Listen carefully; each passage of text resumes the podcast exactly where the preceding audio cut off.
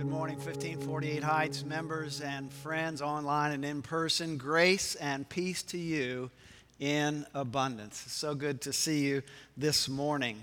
Related to the announcement Alan made earlier, earlier, I want to tell you how excited I am about the arrangements our leaders have made uh, for the transition after Angela and I move up to the Pacific Northwest. Uh, David Fleer is an outstanding preacher, and he will do a great job also as a consultant working with our leadership team and our search team to help us move forward and find the next preacher. Uh, you may not even be able to envision him. Here's a picture of him, David Fleer. Uh, he, he, he was actually, what, is there something else up there? Oh, yeah, that's just my imagination. But I, I feel like he would have wanted to say that if he was. He was actually uh, uh, my professor in my Doctor of Ministry class for preaching, and he knows his stuff. So I'm, you will be in good hands from the pulpit when he is here. Mark October 8th on your calendars. Uh, that is our next baptism Sunday. If some of you have been praying about and pondering whether you would like to be baptized into Christ, we like to designate a certain day, have the baptismal ready, and just in, invite those who are ready to do that. I think some of you are, and I hope I can maybe uh, persuade you and encourage you to do that. So mark that date on your calendar. Our mission at 1548 Heights is to be a transforming church, changing lives for God and for good in the world as God transforms us into the image of Jesus. We've got a great future ahead for us. I'm starting a series today. Uh, you know, first Sunday after Labor Day weekend is always a great time to start a series. I'm calling this Encountering Jesus. And I'm using as a conversation partner a book by Rebecca McLaughlin called Confronting Jesus. Here's a picture of that Confronting Jesus, nine, in, nine encounters with the hero of the Gospels. I'm not calling it confronting Jesus because I ain't going to confront Jesus, okay? I'm just going to uh, encounter Jesus. And we're going to look at all the ways in which uh, Jesus makes himself known to us as teacher, as healer, as Lord, as Lamb of God, etc., etc. And today we're going to talk about encountering Jesus, the teacher. Encountering Jesus, the teacher. And so let's read together Matthew chapter 7, verse 24 through 29. This is at the end of Jesus' Sermon on the Mount, which is a compilation of perhaps the, the, the, the central teachings Jesus gives to us. And at the end of this, Jesus says, Everyone then who hear this, hears these words of mine and acts on them will be like a wise man who built his house on rock. The rain fell, the floods came, and the winds blew and beat on that house, but it did not fall because it had been founded on rock. And everyone who hears these words of mine and does not act on them will be like a foolish man who built his house on sand. The rain fell, and the floods came, and the winds blew and beat against that house, and it fell. And great was its fall. Now, when Jesus had finished saying these things, the crowd were, crowds were astounded at his teaching. For he taught them as one having authority and not as their scribes. Thanks be to God for his word and for his living word, Jesus Christ.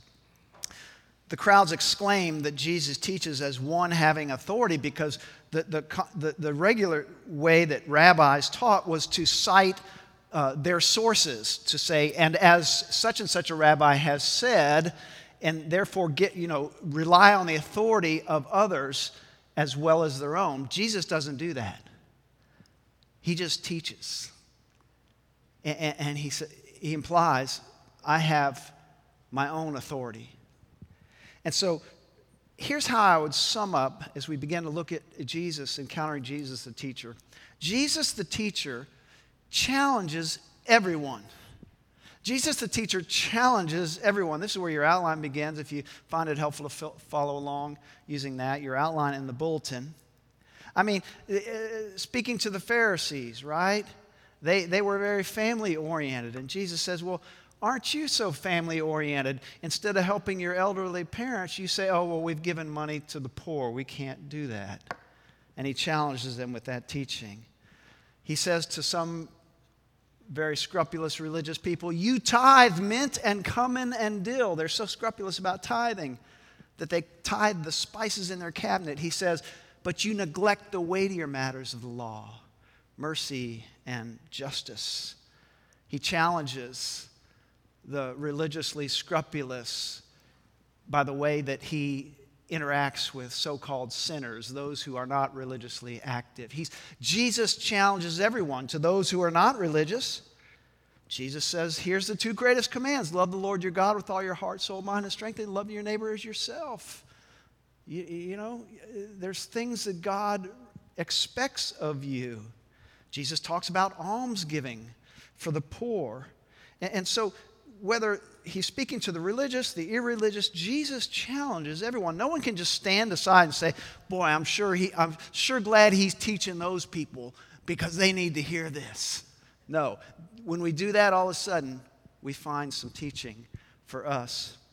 At one point, Jesus tells what we call the parable of the workers in the field. Here's a depiction of that by the great uh, uh, artist Rembrandt in the 17th century. It's kind of dark, but uh, the parable goes like this a, a manager goes out and needs workers in the field, so he hires some people in the morning. But then he needs more, so he hires some people in the mid morning. And he needs more, and he hires some people in the middle of the day. And then in the middle of the afternoon, at the, at the last part of the day, with just about an hour left, he hires some more workers. And then at the end of the day, he pays them all the same. And who do you think's upset about that? The people who work just an hour? And got a full day's wage? No, the people who worked a full day and got a full day's wage. And the master says, Well, wait a minute. Did I not pay you what I told you I would? Am I not allowed to be generous to those whom I decide to be generous with? And so Jesus challenges us who are fixated on fairness and says, No, there's more than that. Yeah, as Mark Twain said, it's not the parts of the Bible I don't understand that bother me, it's the parts I do. Jesus' teaching will challenge you because it's understandable. And you go, wait a minute, that's for me as well. Make this note Jesus' teachings undercut our neat modern categories our neat modern categories. You know, uh, for instance, you say, more conservative minded people love to think of Jesus as, as a paragon of family values. Then Jesus uh, says, you know, if you want to follow me, you gotta, you gotta hate your father and mother, sister and brothers, comparatively. What? As one scholar put it, Jesus broke a lot of, a lot of uh, Palestinian mothers' hearts by calling away their sons and daughters. Uh, it, it, for conservative minded people who, who think that capitalism is the greatest gift of God in the history of the world, Jesus talks about serving the poor and tells a parable about the sheep and the goats and how we'll be judged by how we treat the least and the lost. To those more progressive minded, Jesus talks about sexual sin and says, you know, uh, you're, wor- uh, you're worried about not committing adultery. Let me tell you, there's a lot of other ways to be outside of God's will sexually. And he tells the parable of the talents about investing what God has given to us. To those who are particularly militant minded, Jesus talks about uh, loving your enemies. No one can go unchallenged by Jesus' teachings, and particularly in our kind of polarized day where we categorize people conservative, liberal, progressive, traditional, all this. Jesus doesn't go by those categories. And so uh, here, here's how McLaughlin puts, puts it in her book. She says, Jesus talks more about love across differences and inclusion for the marginalized than the most tenderhearted liberal, and yet he issues terrifying, terrifying warnings of God's judgment. He eviscerates those who think they're swaying God with their religiousness, and yet he says that loving God trumps everything. He calls us not to judge lest we be judged, and yet he says that one day he will judge us all. Jesus' moral standards are so high that we don't have a hope in hell of reaching them. And yet he welcomes the most abject moral failures. Here's how I would put it, friends to even want to follow Jesus' teachings depends on believing in him. To even want to follow Jesus' teachings depends on believing in him. This is why so often Jesus will say, Whoever would follow me, let him or her do this. He, he puts the following first. Uh, it, it's very intriguing. Luke chapter 10, the parable of the Good Samaritan. Anybody, anybody heard that phrase, the Good Samaritan? That's right. It's part of our Western lexicon now because of the parable. But the parable really has three levels. The first is what happens before Jesus tells the parable. A teacher of the law says to him, uh, Lord, what is, what is the greatest commandment? And Jesus says, well, What do you think? And he says, Love the Lord your God with all your heart, soul, mind, and strength. Love your neighbors yourself. Jesus says, You've answered well. And the teacher of the law says, Well, who's my neighbor? And Luke tells us the teacher of the law asked that because he was seeking to justify himself. Now, that's the first level. So the parable goes like this you know it. A, a man is uh, traveling along a road and he's attacked by robbers and left there for dead. And a Jewish priest goes by, and instead of stopping to help, uh, like Melissa did, you know, in her story, uh, he goes by on the other side. And a Levite, another religious Jew, goes by, same thing, doesn't help, passes by on the other side. A Samaritan goes by, sees him, stops, helps him, takes, takes him to a motel, tells the innkeeper, I'll pay for anything that he needs, and I'll be back in a few days to settle up. And Jesus says to the teacher of the law, Which of these was a neighbor to the man? And the teacher of the law could not even say the Samaritan because Samaritans were so despised and looked down on. And he says, Well, I, the one who helped him. And Jesus says, Go and do likewise. And so that's, you got the second level, which is the moral example level. Hey, help people in need. That's a good thing. So in Western society, we have the Good Samaritan law. We have the Good Samaritan. We call, charities are called Samaritan, okay? But the third level is that Samaritans were despised by the Jews. And the last thing the teacher of the law wanted to hear was a Samaritan is a better neighbor to someone than you are, and a Samaritan is your neighbor. See, that third level, we, we often want to stop at the moral example, but the third level is the level of the heart. The level of the heart.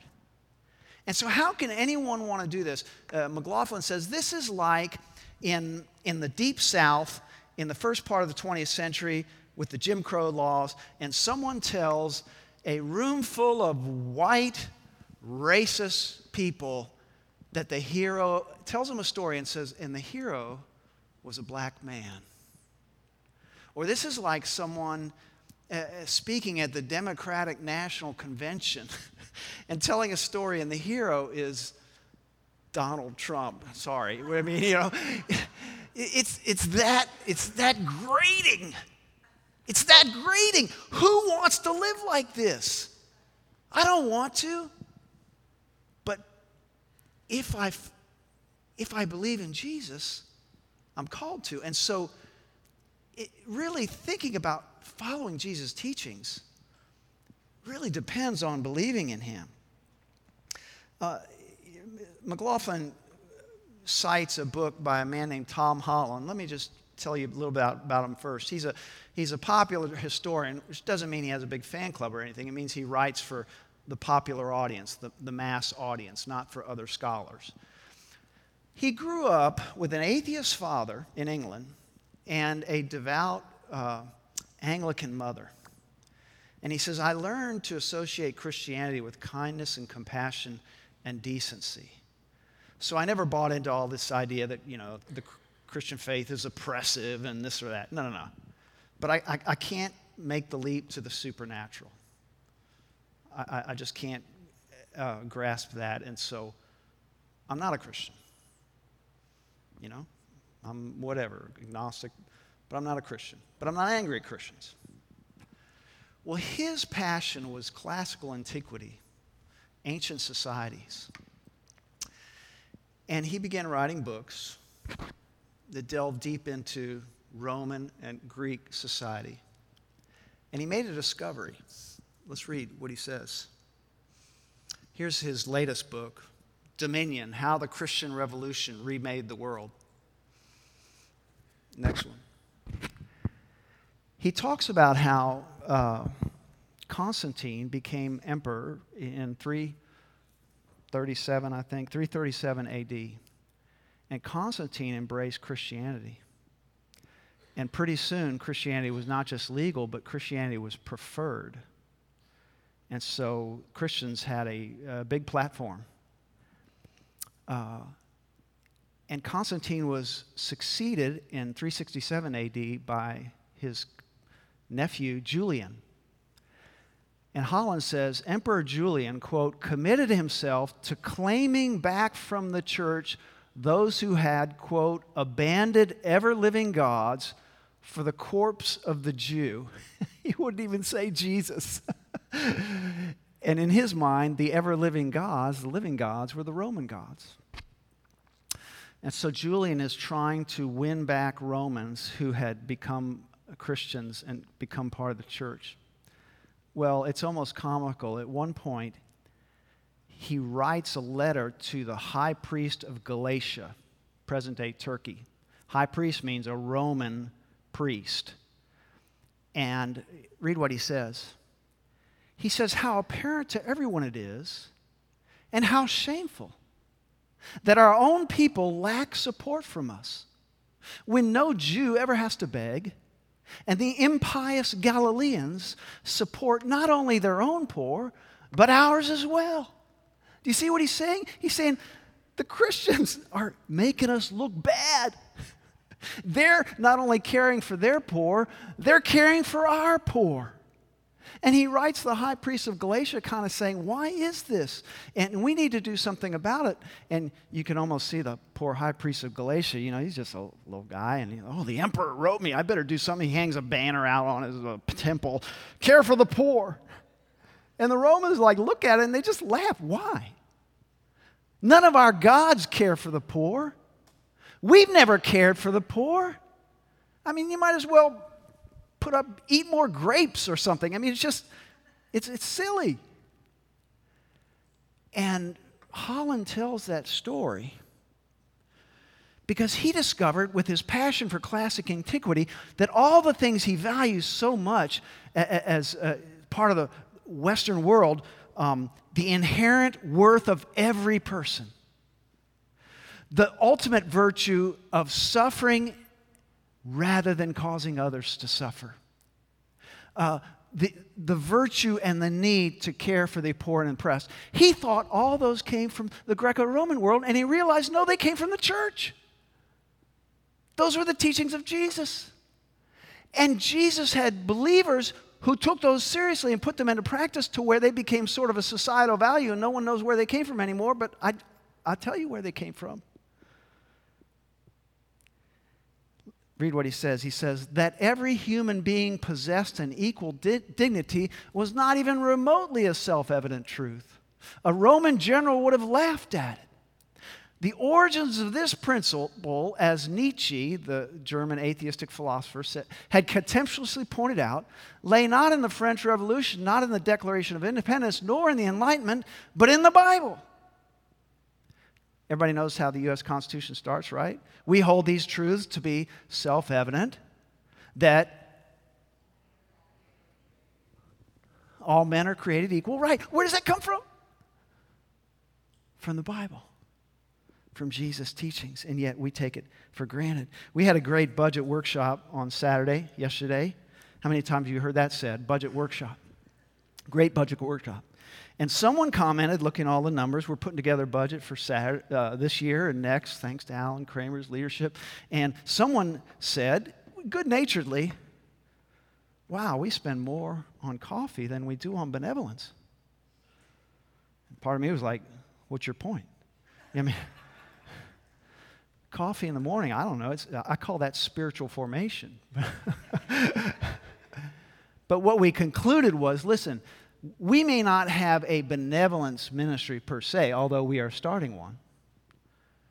But all four of our mission partners, to whom we give a lot of money, tens of thousands of dollars a year, and, and support and volunteer with him, uh, Heights Interfaith Ministries Food Pantry. Um, what's the one? G, sorry. What? Main Street Ministries here in Houston, Arms of Hope, uh, single poor mothers, and uh, Yvonne. What? E2 Brazil. And E2 to you, too, okay? Uh, it, but they all help the poor. And why do we take that as a given? Because of Jesus' teachings. And so, really, this stuff is so hard, you really have to believe in Jesus to want to even try to follow. And, Jesus knows that this has to it has to start from the deep inside. Read what he says in Mark chapter 7. See, the religious people were so, uh, so, uh, into, so fixated on what went into you. What do you eat? What do you drink? And Jesus says, It is what comes out of a person that defiles. For it is from within, from the human heart, that evil intentions come fornication, theft, murder adultery, avarice, wickedness, deceit, licentiousness, envy, slander, pride, folly. All these evil things come within and they defile a person. And so Jesus knows. Jesus knows ultimately this calls for a heart change. This calls for a heart change. And so Proverbs 23 keep your heart with all vigilance, for from it flows the well springs of life. Psalm 51, the great psalm of repentance. Create in me a new heart, O God, and put a new and right spirit within me. Here's a diagram I think captures this. If you try to follow Jesus' teachings without acknowledging Jesus' lordship, it's going to be like a plant without any roots. I mean, you're just not going to have the, the sustenance, the, the, the rootedness to carry that out. If you see this just as a sort of moral, virtuous life, it's too radical. It's too radical.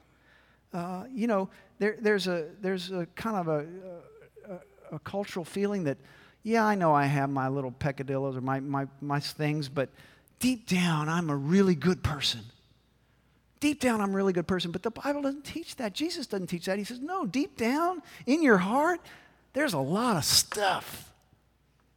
There's a lot of stuff that needs to be uh, redeemed. It reminds me of the time I tried to grill steak. I was so impatient, you know, and, and, and I put it on, and you know, it looked good to me. It started to smell good, so I took it off. It looked like this, you know. That's what we think that, oh, if we just go deep down, that's all goodness there. No, the Bible says no. Uh, Jeremiah says the, the human heart is deceitful above all else, it is perverse. Who can understand it? And Jesus knows that ultimately it's, it's a heart change, and that's why he tells, he calls for heart change. In closing, Martin Luther and the church reformers saw Jesus' teachings, and particularly the Sermon on the Mount, as so radical and difficult that they basically threw us into the arms of God's grace. you want to try to be virtuous on your own? You want to try to be good on your own? Here it looks like. And they said, You will be thrown into the arms of God, needing God's grace if you try to live these out on your own. But make sure to understand, they weren't saying ignore these. They were saying, lean into these, uh, give yourselves to these, and you won't be able to fulfill all of them. God's grace will carry you, but this is the way to live. This is why Jesus says at the end of his Sermon on the Mount, look, This is like a building your house on a foundation. I know it's radical. I know it seems nonsensical to you. I know it's very hard, but I promise you, I promise you, your life and the life of those around you will be better. And so Jesus teaches with his authority. I want you to follow my teachings. Let me ask you a question. What is your foundation? What is your foundation?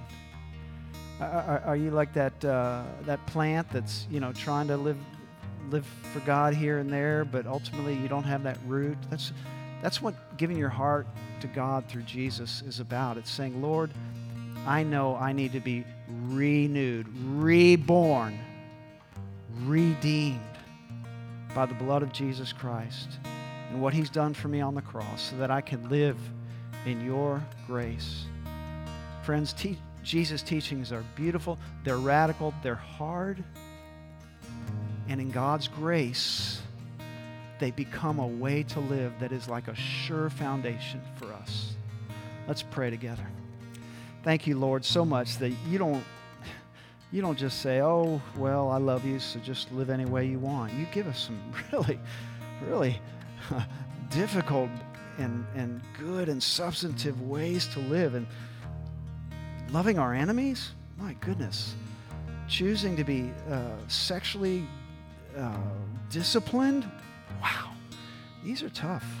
Uh, we know, Lord, that where you call us, you provide for us. You provide your grace, you provide your provision. So thank you, Father.